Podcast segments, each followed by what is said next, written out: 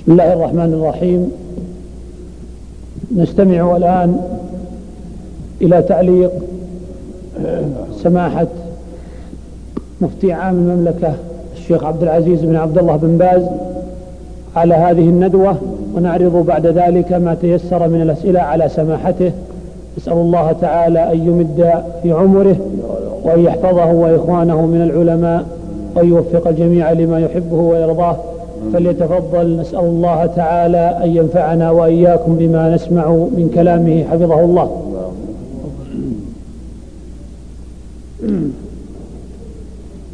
بسم الله الرحمن الرحيم. الحمد لله وصلى الله وسلم على رسول الله وعلى آله وأصحابه ومن اهتدى بهداه. أما بعد فقد سمعنا جميعا هذه الندوة المباركة من أصحاب الفضيلة الشيخ عبد الله بن صالح القصير الشيخ عبد الله بن إبراهيم العسكر والشيخ عبد الله بن عبد الرحمن بن فريان في موضوع مهم عام جدير بالعناية وهو ما يتعلق بحق المسلم على أخيه. وقد أجادوا وأفادوا وأوضحوا ما ينبغي إيضاحه جزاهم الله خيرا. وزادنا وإياكم وإياهم من العلم من العلم والهدى والتوفيق. وضاعف للجميع المذهوبة ونفعنا جميعا بما سمعنا. لا شك أن المسلمين إخوة. ولكل واحد حق على أخيه. رجالا ونساء قد بين النبي صلى الله عليه وسلم أصول تلك الحقوق وكثيرا منها بالتفصيل عليه من ربه أفضل الصلاة والتسليم. قد بين الله أيضا أصولها في كتابه العظيم وكثيرا منها فالواجب على المؤمن والمؤمنة العناية بذلك. يجمعها قوله جل وعلا إنما المؤمنون إخوة فأصلحوا بين أخويكم. وقوله جل وعلا فاتقوا الله وأصلحوا ذات بينكم. قوله جل وعلا لا خير في كثير من نجواهم. إلا من عمل صدقة أو معروف أو إصلاح بين الناس. فالمسلمون إخوة رجالهم ونساؤهم يجب عليهم أن يتقوا الله في كل شيء. وأن يتعاونوا على البر والتقوى. وأن يتواصوا بالحق والصبر عليه. كما قال سبحانه وتعاونوا على البر والتقوى. قال جل وعلا والعصر إن الإنسان لفي خسر إلا الذين آمنوا وعملوا الصالحات وتواصوا بالحق وتواصوا بالصبر. كلمات جامعات التواصي بالحق والتواصي بالصبر بين المؤمنين جامع الخير كله. وهكذا التعاون البر والتقوى والحذر من التعاون على الاثم والعدوان جامع الخير كله. والأخوة الإيمانية جامع الخير كله. فالواجب على كل مسلم وعلى كل مسلمة أن يتقوا الله جل وعلا. في أداء حقه سبحانه الذي عليهم له جل وعلا ولغيرهم ولغيره من إخوانهم. هذه الدار دار العمل. والآخرة هي دار الجزاء. فالواجب على المؤمن في دار العمل أن يتقوا الله وأن يعملوا بما شرع الله لهم وأن يحذروا ما نهاهم الله عنه أينما كانوا. وذلك يحتاج إلى التفقه في الدين والتبصر والتعلم.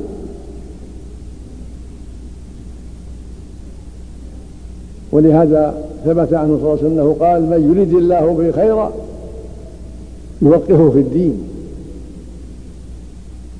وقال عليه الصلاة والسلام من سلك طريقا يلتمس فيه علما سهل الله له بطريق الجنة.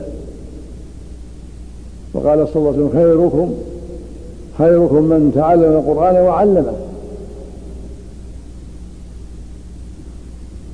وقال صلى الله عليه وسلم أيحب أحدكم أن يذهب إلى بطحان وادي في المدينة فيأتى بناقتين عظيمتين في غير إثم ولا قطيعة رحم قال الحاضر كلنا نحب ذلك يا رسول الله. قال, قال لا أن يذهب أحدكم إلى المسجد. لا أن يذهب أحد إلى المسجد فيتعلم آيتين من كتاب الله. خير له من ناقتين عظيمتين. وثلاث خير من ثلاث وأربع خير من أربع ومن آدابهن من الإبل فالتعلم والتفقه في الدين هو طريق. هذا الخير العظيم.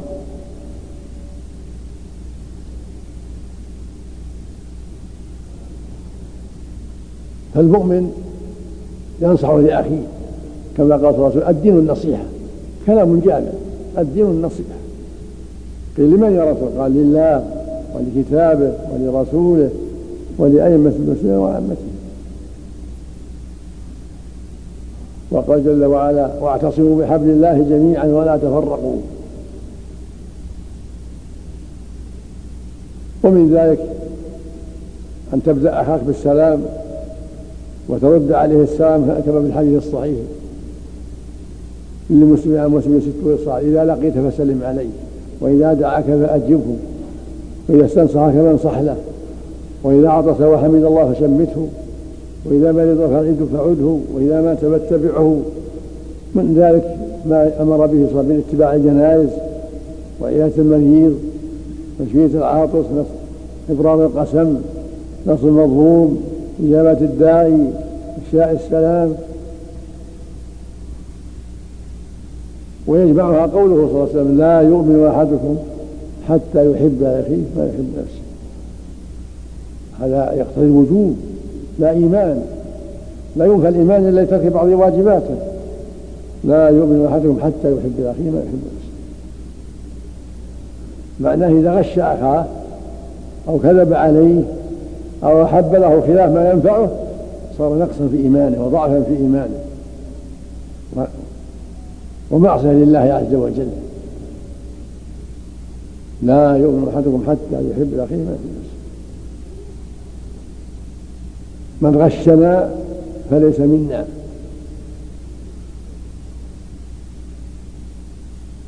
فالواجب أن تنصح لأخيه في جميع الأحوال. وأن تحب له من الخير ما تحب نفسك وأن تكرهه من الشر ما تكره لنفسك وأن تكون ناصحا له دائما في المعاملات وفي ما يتعلق بما أوجب الله عليه وفيما حرم الله عليه حسب طاقتك ترجو ثواب الله وتخشى عقاب الله. لا تغشه في المعاملة. لا تكذب عليه. لا تظلمه في نفس ولا في مال ولا في عرض. كل مسلم على مسلم حرام دمه وماله وعرضه.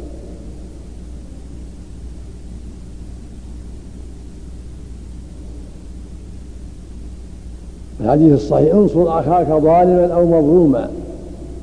قالوا يا رسول الله نصرته مظلوما فكيف أنصره ظالما؟ قال تحجزه عن الظلم. فذلك نصرك اياه يعني مع القدرة. وجمع الله الخصال الجامعة الخير في أربع. والعصر. إن الإنسان في خسر. إلا الذين آمنوا وعملوا الصالحات وتواصوا بالحق وتواصوا بالصبر. أربعة تجمع الخير كله. وما سوى ذلك خسارة. من لم يجمعها فقد ناله من الخسران بقدر ما فات من الأربعة كل الناس في خسران. جن من جن وإنس ورجال ونساء. إلا الذين آمنوا وعملوا الصالحات وتواصوا بالحق وتواصوا بالصبر. هؤلاء هم الرابحون. معناه إلا الذين آمنوا بالله ورسوله. آمنوا بأن الله معبودهم الحق وإلههم وخالقهم ورازقهم. وآمنوا بكل ما أخبر الله به ورسوله من أمر الجنة والنار والساعة والبعث والنشور وغير ذلك مما أخبر الله به ورسوله. وآمنوا أيضا بالقدر خيره وشره. ثم حققوا الإيمان بالعمل. آمنوا بكل ما أخبر الله به ورسوله ثم عملوا. حققوا الإيمان بالعمل. أدوا فرائض الله وتركوا محارم الله. عن إيمان وعن صدق وعن إخلاص وعن رغبة فيما عند الله. ثم مع هذا تواصوا بالحق هذا من أعمالهم ومن إيمانهم. التواصي بالحق من الإيمان ومن العمل الصالح لكن نص الله عليه لعظم شأنه وشدة الحاجة إليه. تواصي ومن التواصي الدعوة إلى الله والتناصح والتعاون بالمعروف والتناهي عن المنكر كله من التواصي. أمره لأخيه بالمعروف والنهي عن المنكر ونصيحته له ومشورته عليه بالخير. كل ذلك من التواصي بالحق وكله من التعاون على البر والتقوى. والأمر الرابع التواصي بالصبر. لا بد من التواصي بالصبر في كل شيء. من لم يصبر ما يؤدي الحقوق إنما تؤدى الحقوق بالله ثم الصبر. فلا إيمان إلا بصبر. ولا عمل إلا بصبر ولا تواصي إلا بصبر لا من الصبر. تذكر أن هذا حق عليك وتذكر ما لك فيه من الأجر وفي تركه من الوزر حتى تصبر. واصبر وما صبرك إلا بالله. واصبروا إن الله مع الصابرين. إنما يوفى الصابرون أجرهم بغير حساب. يقول عمر رضي الله عنه بن الخطاب أمير المؤمنين وجدنا خير عيشنا بالصبر. ويقول علي رضي الله عنه الصبر من الإيمان لمنزلة الرأس من الجسد. ثم يرفع صلاته فيقول ألا لا إيمان لمن لا صبر له. لا بد من الصبر. قد تدعو الحاجة إلى الكذب فيتذكر ما فيه من الشر فيصبر على الصدق. يصبر. يعترف بالحق يصدق يقر بالحق يصبر.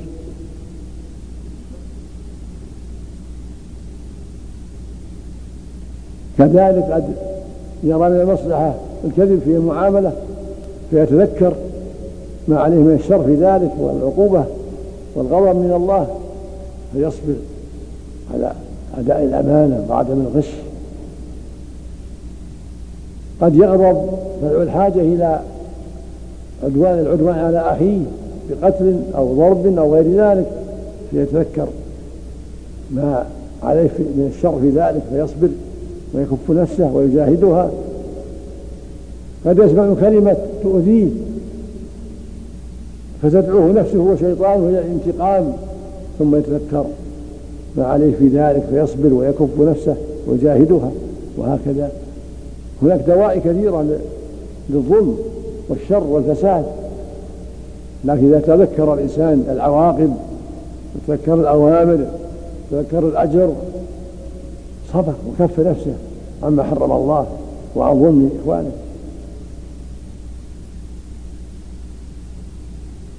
فذكر إنما أنت مذكر. والذكرى تنفع المؤمنين. فذكر فإن الذكرى تنفع المؤمنين. وأعظم الذكر وأهمه هذا الكتاب العظيم كتاب الله القرآن. فيه الذكر العظيم فيه النصايا والتوجيهات الإلهية فيه التعليم من ربك بكل خير والدعوة إلى كل خير وتحذيرك من كل شر. فتدبر كتاب الله. أكثر من قراءة القرآن. حتى تعلم ما لك وما عليك. واسمع القرآن من غيرك. من الإذاعة إذاعة القرآن من بعض إخوانك إذا جلستم يقرأ عليك يقرأ عليكم. اسمعوا القرآن واقرأوه. ففيه الهدى والنور. إن هذا القرآن يهدي للتي هي أقوم. قل هو للذين آمنوا هدى وشفاء.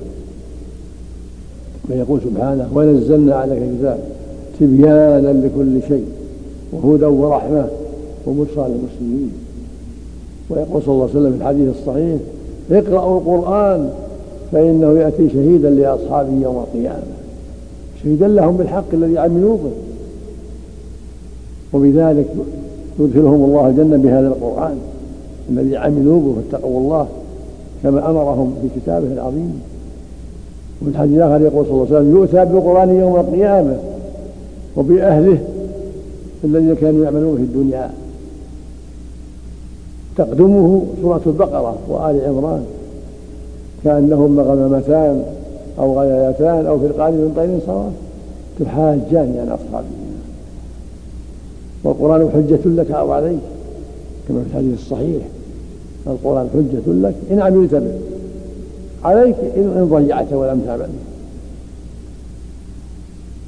ثم سنة الرسول صلى الله عليه وسلم كما أرشد إليها القرآن قال أطيعوا الله وأطيعوا الرسول. تعلم السنة حديث الرسول صلى الله عليه وسلم. فيها العلم العظيم والخير الكثير. هكذا المسلمون. يجب عليهم أن يعنوا بكتاب الله وسنة رسوله صلى الله عليه وسلم وأن يتعلموا ما فيهما من الخير والهدى وأن يتواصوا بذلك. يقرأ ويتعلم ويستمع ويسأل عما أشكل عليه.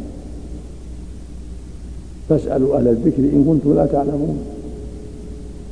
ويروى عنه عليه الصلاة والسلام أنه قال ألا سألوا؟ لما أفتى قوم بغير حق قال ألا سألوا؟ إذ لم يعلموا. إنما شفاء العي السؤال.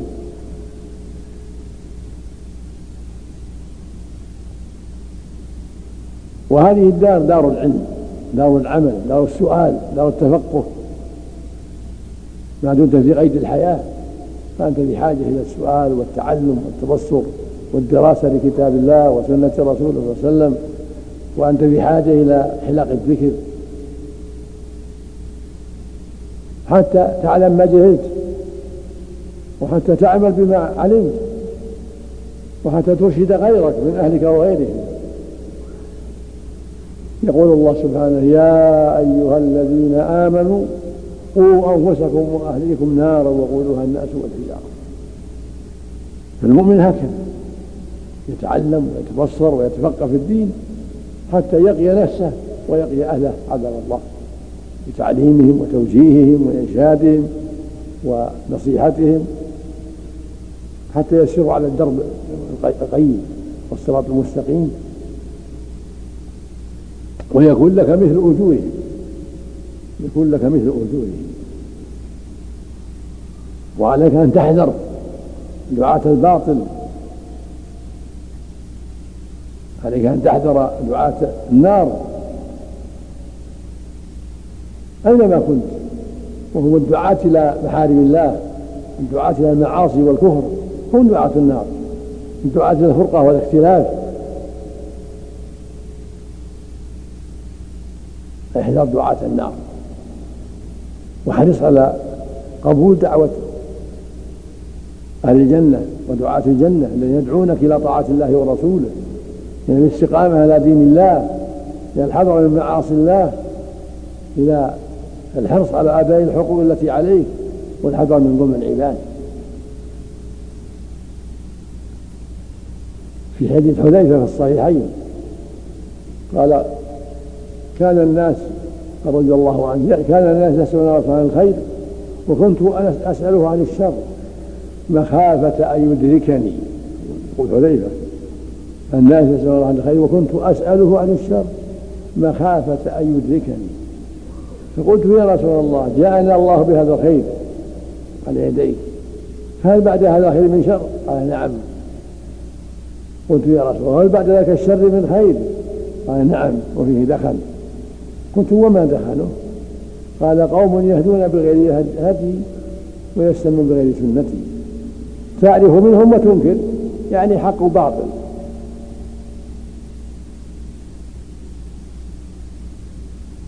قلت يا رسول الله فهل بعد ذلك الخير من شر؟ لكن الخير اللي فيه دخلوا فيه دعاة الباطل ودعاة الشر ودعاة الخير؟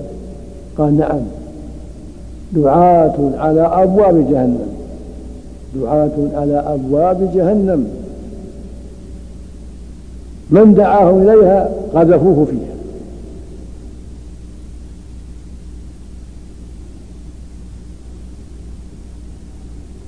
دعاة الأبواب إلى جهنم.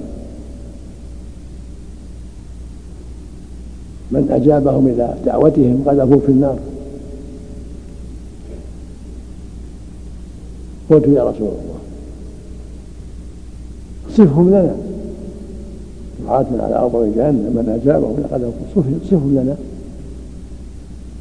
قال هم قوم يتكلم بألسنتنا. يعني عرب. ليسوا من عجم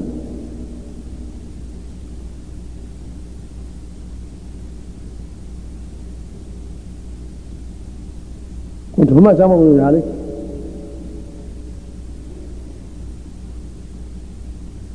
قال عليه الصلاة والسلام إلزم جماعة المسلمين وإمامهم. قلت فإن لم يكن لهم جماعة ولا إمام؟ قال فاعتزل تلك الفرق كلها ولو أن تعض على أصل شجرة حتى يدركك الموت وأنت على ذلك. هذا الواجب عند دعاة الباطل يسمع من يدعو إلى الباطل يحذر يدعو إلى الزنا إلى الشرك. إلى الفرقة والاختلاف إلى الغش في المعاملة إلى الخروج على ولاة الأمور إلى ذمهم وعيبهم إلى ذم الدعاة إلى الله ذم العلماء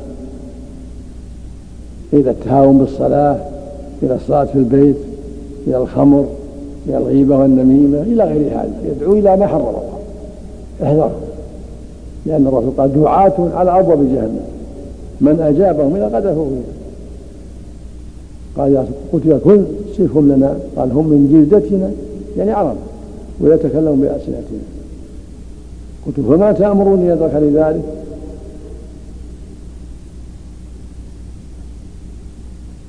قال تلزموا جماعة المسلمين وإيمانهم. فإن لم يكن له عرض على أصل شيء. حتى يؤذيك الموت وأنت على ذلك. هذا معناه أن الواجب تبصر.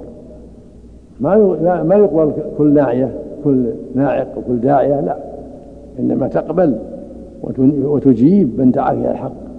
من دعاك إلى كتاب الله وإلى سنة رسوله وإلى طاعة الله ورسوله إلى فعل ما أمر الله إلى ترك ما نهى الله عنه تجيبه. هذا الناصح الذي يدعوك إلى الخير ويحذرك من الشر من جميع من جميع الناس من عرب وعجم. من جميع الناس.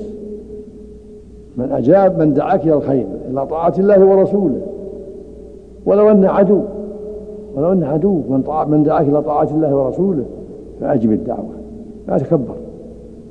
ومن دعاك إلى معصية ولو أنه أبوك فلا تجب إلى المعصية حق الله فوق ذلك. إنما الطاعة في المعروف.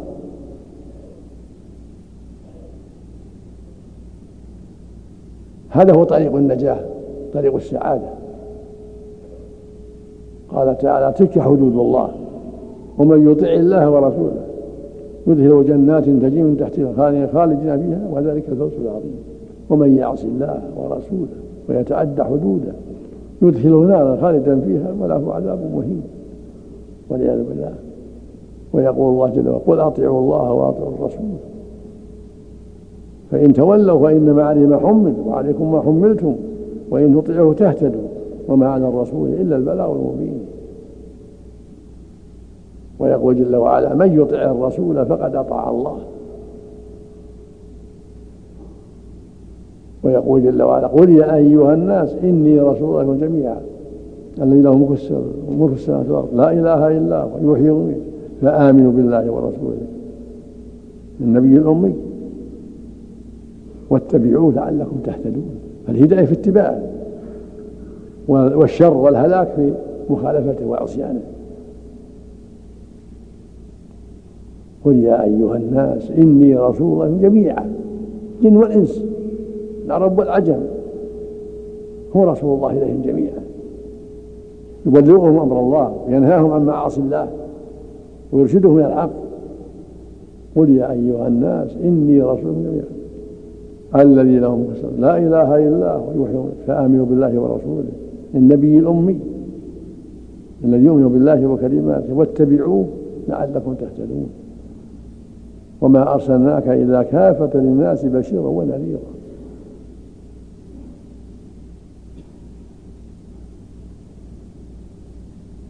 وهذا واجب عليك أبدا حتى تلقى ربك. ما دمت في هذه الحياة واجب عليك أن تجتهد في طاعة الله ورسوله وأن تحرص على أسباب النجاة وأن تحذر أسباب الهلاك. أينما كنت؟ في بر وبحر أو جو في أي مكان. عليك أن تحذر أسباب الهلاك وعليك أن تجتهد في الأخذ بأسباب السعادة والنجاة. نسأل الله للجميع التوفيق والهداية. نسأل الله يصلح قلوبنا وأعمالنا جميعا. نسأله سبحانه أن يصلح أحوال المسلمين في كل مكان وأن يمنحهم الفقه في الدين. وأن يولي عليهم خيارهم ويصلح قادتهم. كما نسأله سبحانه أن يوفق ولاة أمرنا لكل خير وأن يعينهم على كل خير وأن يصلح لهم البطانة وأن يعيدهم بطانة السوء ويجعلنا وإياكم وإياهم من الهداة المهتدين. إنه سميع قريب وصلى الله وسلم على نبينا محمد وعلى آله وأصحابه.